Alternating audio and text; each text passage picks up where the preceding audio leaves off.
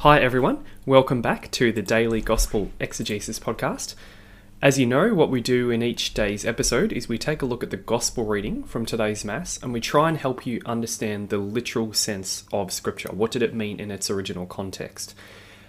Today's reading is one where taking that approach is really going to be helpful. These are words that you've probably heard many times. We're going to be looking looking at a part of the Sermon on the Mount, but I think it's it's a part of a part of that sermon where people kind of nod and it sounds very inspiring, but they actually struggle to understand what Jesus was meaning with some of the parts here.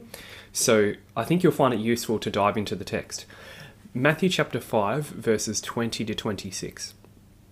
Jesus said to his disciples, If your virtue goes no deeper than that of the scribes and Pharisees, you will never get into the kingdom of heaven. You have learnt how it was said to our ancestors, You must not kill and if anyone does kill, he must answer for it before the court. But I say this to you anyone who is angry with his brother will answer for it before the court. If a man calls his brother fool, he will answer for it before the Sanhedrin. And if a man calls him renegade, he will answer for it in hellfire.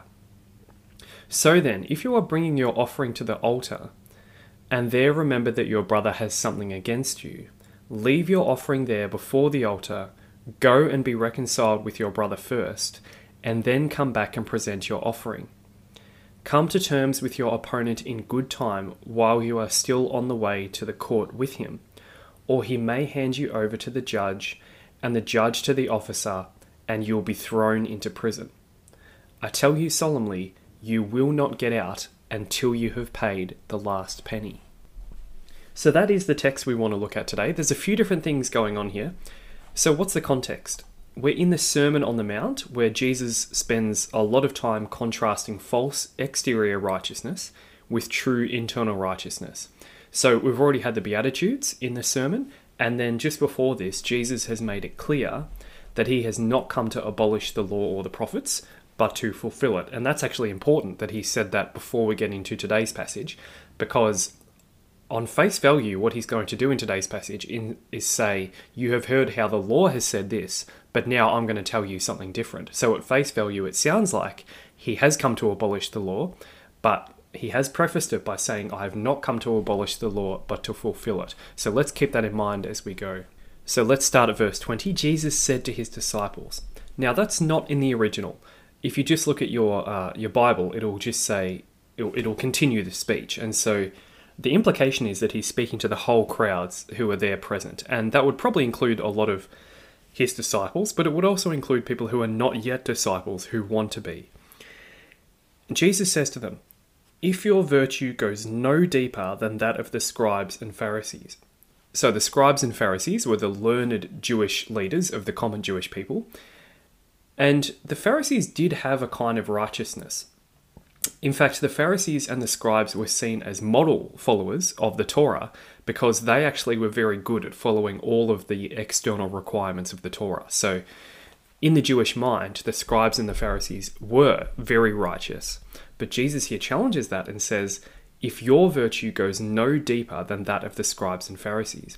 So the scribes and Pharisees did have righteousness, but as we're going to see, they had exterior righteousness and not the true internal righteousness that God desires. So it's not that God doesn't care about external righteousness, but he cares more about internal righteousness, and that's what Jesus wants his followers to focus on. If your virtue goes no deeper than that of the scribes and Pharisees, you will never get into the kingdom of heaven. Pretty strong words here. Jesus says if you want to be part of the new covenant, and this would include both the current life being part of the kingdom while you're alive and also in the next life, you have to be more righteous than the scribes and Pharisees. For someone to get into the kingdom, they need to follow the law in the correct, holy way that God desires them to have. And that's what he's going to describe. He already has described it a little bit in the Beatitudes.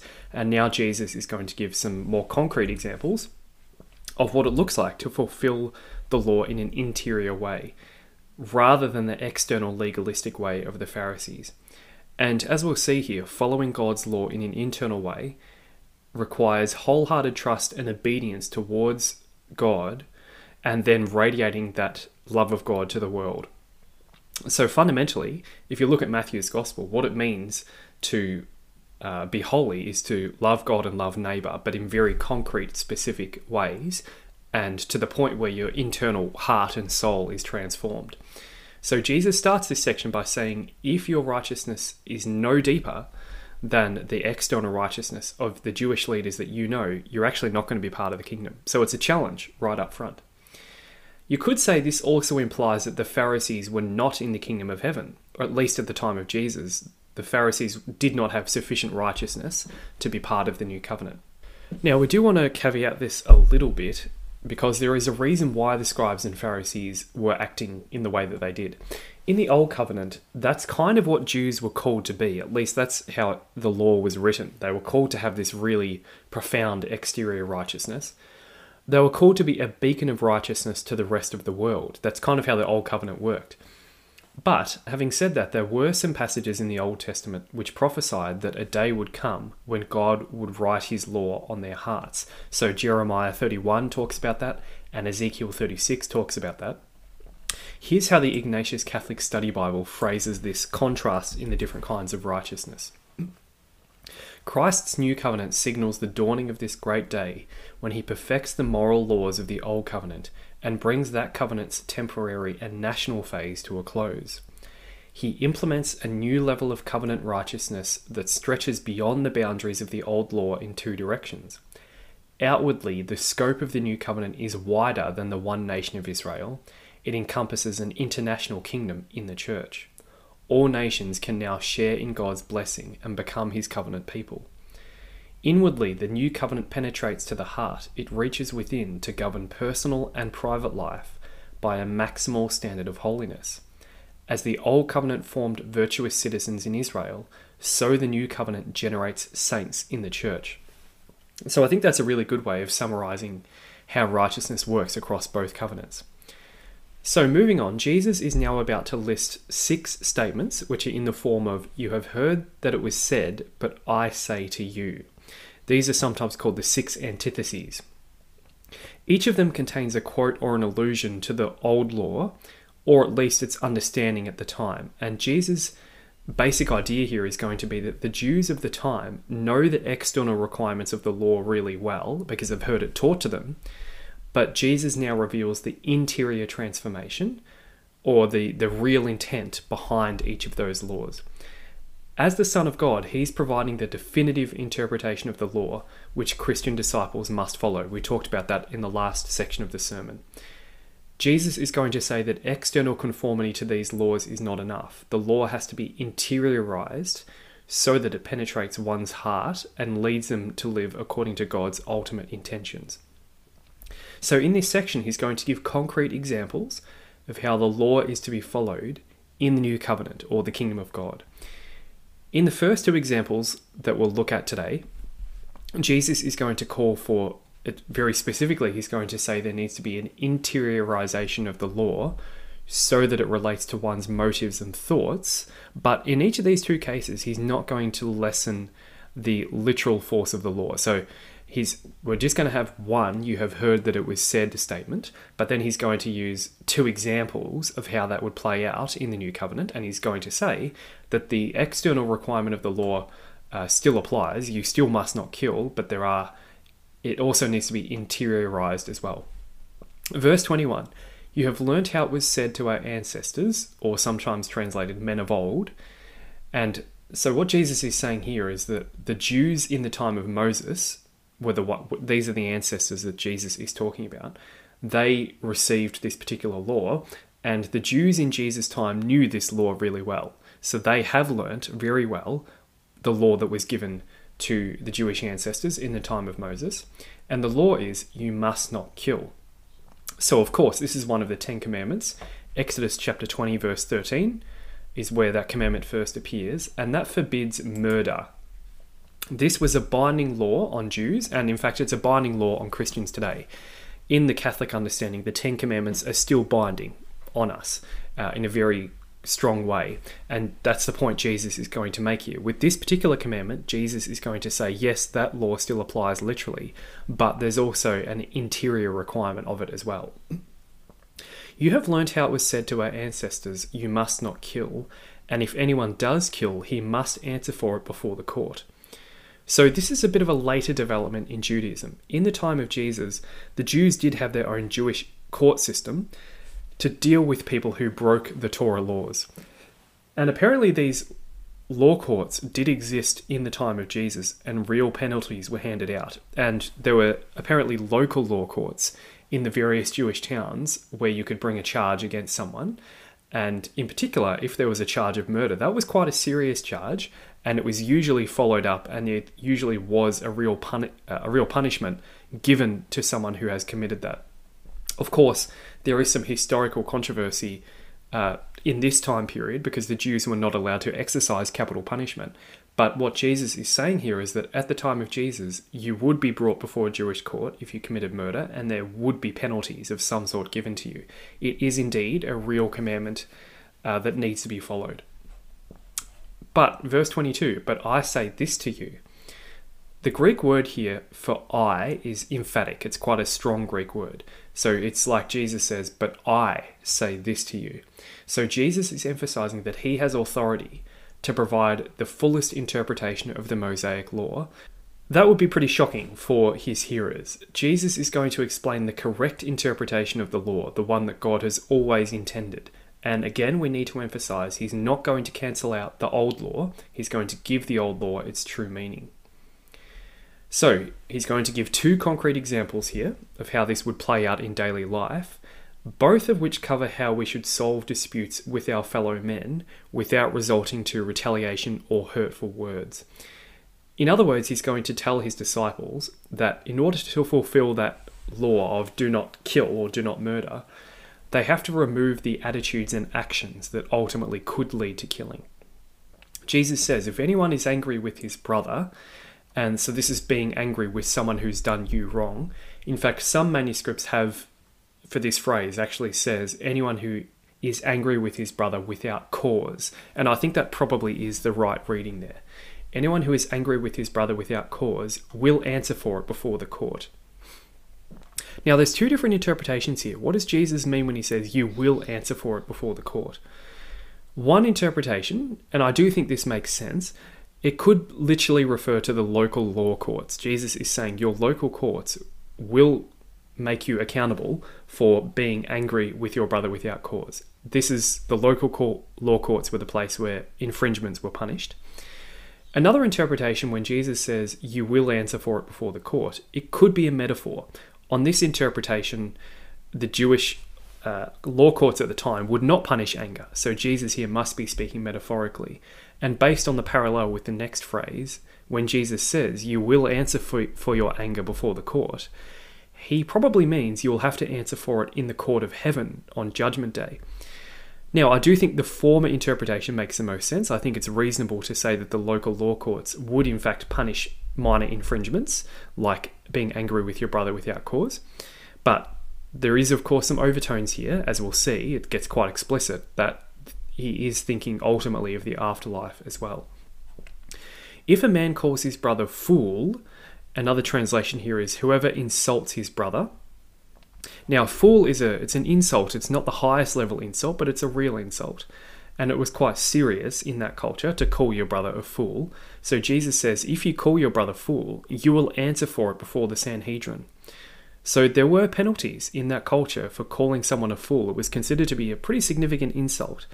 And notice Jesus now says you will answer for it before the Sanhedrin. So we've moved from the local law courts for being angry with your brother without cause to the Sanhedrin for taking it out on your brother in the form of insulting him as a fool. So it's escalated in terms of seriousness. And then Jesus says, if a man calls him renegade, or raka, is what some translations here say, and it's a bit of an obscure Aramaic term, and it means imbecile or idiot or empty head. So basically, it's saying that you lack intelligence. That is quite a strong insult to call someone a renegade or a raka means to say that you lack intelligence. It was very offensive to call that to someone in public. Jesus says, if you call someone a raka, you will answer for it in hell fire. And the Greek word here is Gehenna. So, on the literal sense here, Gehenna was a real place that they were familiar with. It was in the valley of Gehenna, south of Jerusalem. It was kind of like a burning rubbish dump. Garbage was continually burned there, it was pretty much always on fire. So Jesus takes this literal place of Gehenna and uses it as an image to help his hearers understand what uh, the final judgment or the final state of the damned will be like. So, Gehenna, hell, is a real place. Jesus compares it to uh, the place that they were familiar with near Jerusalem called Gehenna. Jesus says, If you call a man Raca, you will answer for it in hellfire. Now, we're going to talk a bit about this. So, it doesn't necessarily imply that every single insult will result in a person going to hell, but if we follow the context through here, it seems like Jesus here is talking about a pretty strong insult that you give to someone deliberately. Certainly, Jesus is saying that every insult will be considered on Judgment Day, and Jesus wants his new covenant hearers to be aware of that. So, Jesus wants his followers to focus on their ultimate judgment at the end of their life. So, as is the case with a lot of the Sermon on the Mount, Jesus is encouraging the crowds to focus on the most important things rather than just the surface level exterior stuff. Now, if Let's read that whole phrase through again and see if you can notice an escalation here. I say this to you anyone who is angry with his brother will answer for it before the court. If a man calls his brother fool, he will answer for it before the Sanhedrin. And if a man calls him renegade, he will answer for it in hellfire. So there's kind of three levels here. And it seems like there's an escalation, as a lot of scholars have pointed out. So, if this interpretation is, is correct, there's Jesus is talking about degrees of personal guilt in terms of an escalating movement from local judgment, so a local court verdict, to the Jewish Sanhedrin, to then eternal punishment. So, in terms, if this interpretation is right, Jesus is talking about uh, degrees of bad things you can do or bad infringements of you must not kill. So Jesus says a low level infringement of you must not kill is being angry with your brother without cause. That will land you in a local court. A more serious infringement is calling him fool. That could land you before the Sanhedrin. And Jesus now warns that if you call him idiot or raca, that could actually land you in hell. So that seems to be the best way to interpret this whole phrase.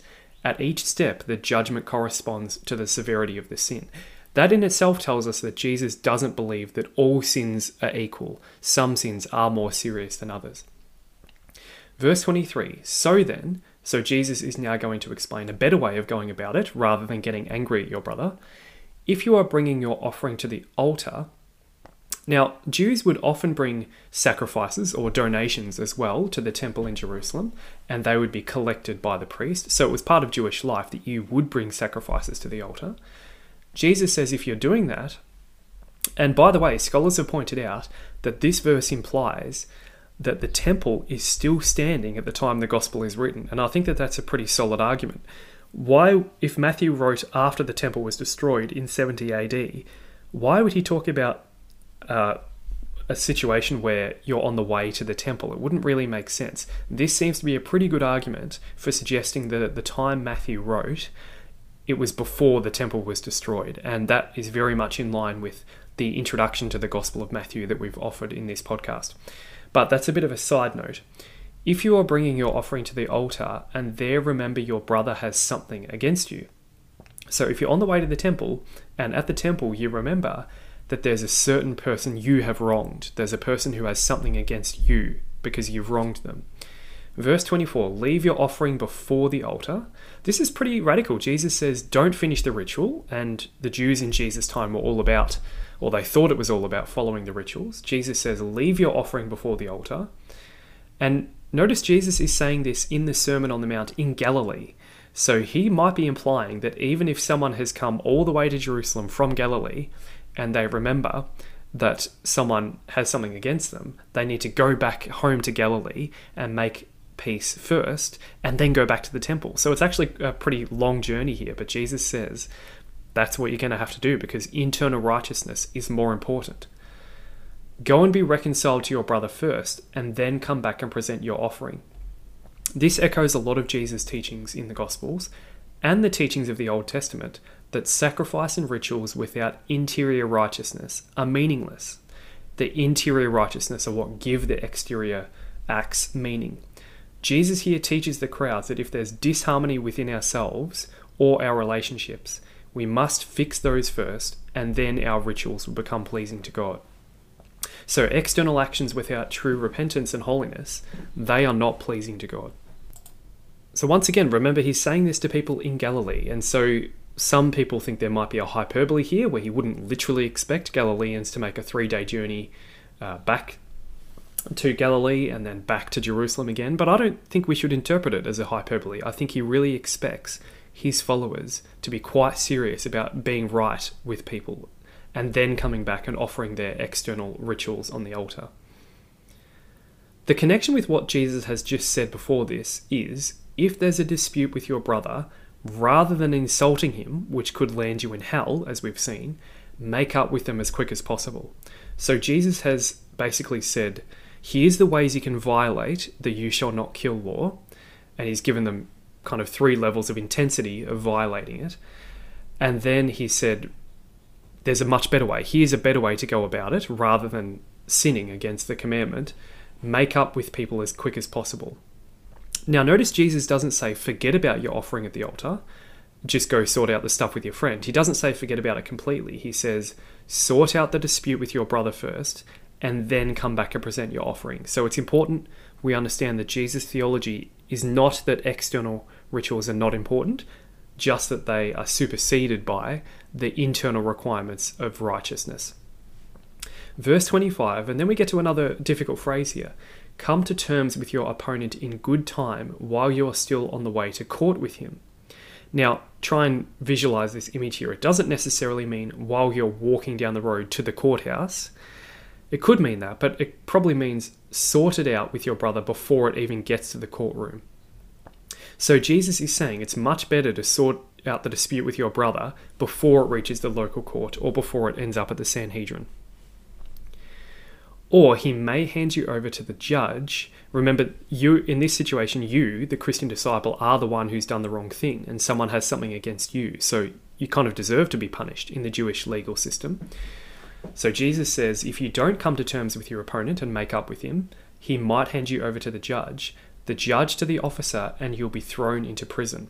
Now, that is pretty much how their court system worked. There were Roman prisons, and if you have genuinely inflicted grave harm on someone, you could be thrown into prison. We don't know all the details of how the Jewish and Roman systems collaborated or didn't collaborated, but indeed, Jews could end up in prison for infringements against their brothers. And Jesus here seems to be warning them that if you don't make up with them, with your brother, you could actually end up in prison. Verse 26 I tell you solemnly, Jesus is about to say something important here you will not get out until you have paid the last penny. This is where scholars disagree on how to interpret it. Jesus could still be talking about local law courts on earth, and Jesus is warning his disciples look, if you do the wrong thing against your brother, you can expect to be put in prison. But there could also be an element of the afterlife in view here. You will not get out until you have paid the last penny. It could also be both. If Jesus is just talking about the literal law courts at the time, he's saying this to his to the crowds. You had the opportunity to repent and do the Christian thing and make up with your brother, but you didn't, so you actually deserve to be in prison. That's his warning. But you could say that given Jesus has been speaking about heavenly judgment on the last day as well, he certainly said that if you call someone an idiot, you could end up in hell. If we keep that in mind, again here he could be referring to judgment on the final day. So, if that's the right interpretation, this phrase, you will not get out until you have paid the last penny, could mean something in terms of the afterlife. It could mean God will throw you into hell and you will never get out. Some have seen it as a reference to purgatory as well, meaning something like this As a result of your sin, you will be in purgatory until you have been cleansed, until you have paid the last penny. It could be that. Scholars are a bit divided on whether Jesus has the afterlife in view in verse 26 or if he's just continuing this thought of local law courts could be a real issue if you don't sort out disputes with your brother. So we've gotten to the end of the first antithesis, the first you have heard how it was said, but there's going to be more to come in the rest of the sermon. If we turn to the Catechism of the Catholic Church here, there's quite a few references to this uh, section of Matthew chapter 5. So Paragraph 2054. Jesus acknowledges the Ten Commandments, but he also showed the power of the Spirit at work in their letter. He preached a righteousness which exceeds that of the scribes and Pharisees, as well as that of the Gentiles. And so that matches very well with what we've said in our exegesis here. Jesus preaches a righteousness that goes beyond the mere letter of the Ten Commandments. Paragraph 2262 is about the fifth commandment. In the Sermon on the Mount, the Lord recalls the commandment, You shall not kill, and adds to it the proscription of anger, hatred, and vengeance. So here, the, the Catholic Church clearly teaches that Jesus forbids anger, hatred, and vengeance. Paragraph 2302 is about peace. By recalling the commandment, You shall not kill, our Lord asked for peace of heart and denounced murderous anger and hatred as immoral. Paragraph 678 is about how Jesus will come to judge the living and the dead. Following in the, in the steps of the prophets and John the Baptist, Jesus announced the judgment of the last day in his preaching. Then will the conduct of each one and the secrets of hearts be brought to light. Then will the culpable unbelief that counted the offer of God's grace as nothing be condemned. Our attitude to our neighbour will disclose acceptance or refusal of grace and divine love. Paragraph 1034 is about hell. Jesus often speaks of Gehenna, of the unquenchable fire, reserved for those who to the end of their lives refuse to believe and be converted, where both soul and body can be lost. So the Catechism does believe, and the Catholic Church teaches that hell is real, because Jesus speaks of it as real. Paragraph 2608 From the Sermon on the Mount onwards, Jesus insists on conversion of heart reconciliation with one's brother before presenting an offering on the altar, love of enemies, and prayer for persecutors. And then he goes on to list some other ways that the Sermon on the Mount teaches us how to pray. Paragraph 2845 is about the seven petitions. There is no limit or measure to this essentially divine forgiveness, whether one speaks of sins or debts. We are always debtors, owe no one anything except to love one another. So, paragraph 2845 is picking up on this theme of we need to be at peace with our brothers and we should not owe anyone anything. Uh, and it's talking there about the Our Father in particular. So, you can have a look at that paragraph to see the context a bit more there. Paragraph 2845. Paragraph 1424 is about the sacrament of reconciliation.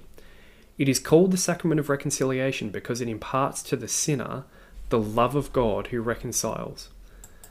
Be reconciled to God. He who lives by God's merciful love is ready to respond to the Lord's call. Go first be reconciled to your brother. So, here, this Catholic theology of the sacrament of confession or reconciliation says that those who truly love God and who live in God's love will be ready to respond to Jesus' commandments to be reconciled to our brothers as well.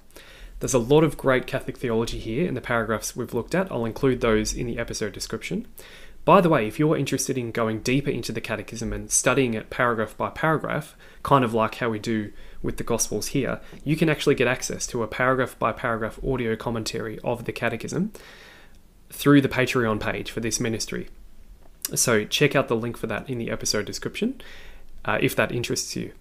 Thanks so much for your support of the ministry. Hopefully, you learned something new, and I think you'll agree that diving into this text from the perspective of the literal sense helps open it up a lot more and helps us understand what Jesus was probably trying to get at when he was speaking to his original audience. We'll continue with the Sermon on the Mount in the coming episodes.